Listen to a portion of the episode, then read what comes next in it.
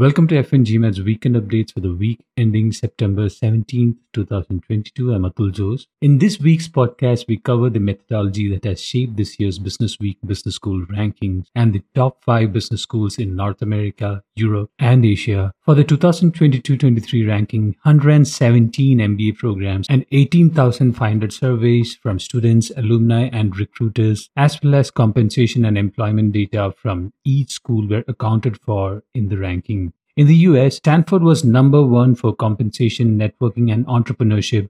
Chicago Booth and Harvard jointly shared second place. Kellogg and Tuck took fourth and fifth places respectively. In Canada, Toronto Metropolitan University dominated, ranking first, followed by Smith School of Business, McGill, Concordia, and Alberta School of Business. In Europe, London Business School dominated the top spot, followed by SDA Bocconi, St. Gallen, Mannheim, Cambridge Judge Business School, and Oxford Saïd Business School. In Asia Pacific, Shanghai University of Finance and Economics took first place, followed by HKUST, CEIBS, National University of Singapore, IIM Bangalore, and Indian School of Business. Unlike other more ROI oriented rankings such as the Financial Times or The Economist, Business Week also used a diversity index to rank the US schools on race, ethnicity, and gender representation in their classes. In the diversity index, M7 schools ranked much lower, with Wharton claiming the highest rank at 8th place,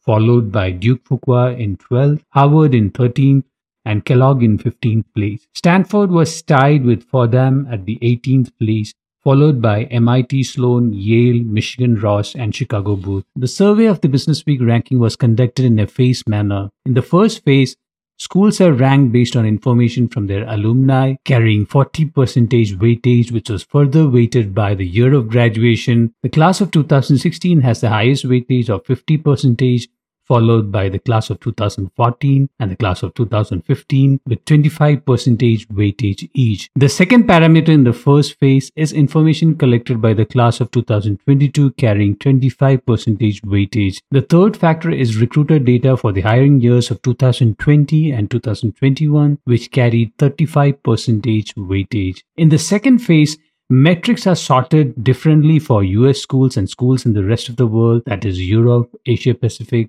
and Canada. However, the same four factors constitute the ranking but with different weightage. They are compensation, learning, networking, and entrepreneurship. US schools had an additional factor diversity. In the US, compensation weighted the heaviest at 37.4 percentage, 0.5 percentage higher than the rest of the world's schools. The weightage of the learning was relatively constant at the 25 percentage mark. The weightage of the networking is different with American schools having a lower weightage of 17.4 percentage that is 6.5 percentage lower than their European, Asian and Canadian counterpart. Entrepreneurship has a slightly higher weightage in US schools, 2.2 percentage higher, while diversity accounted for 8% of points allocated to each school. The ranking is just one aspect of evaluating a school or an MBA program. For a detailed analysis of your profile and finding a matching MBA program based on recruiter perception, brand reach, mobility, curriculum, and potential for career transition or career growth, subscribe to F1GMAT's career planning service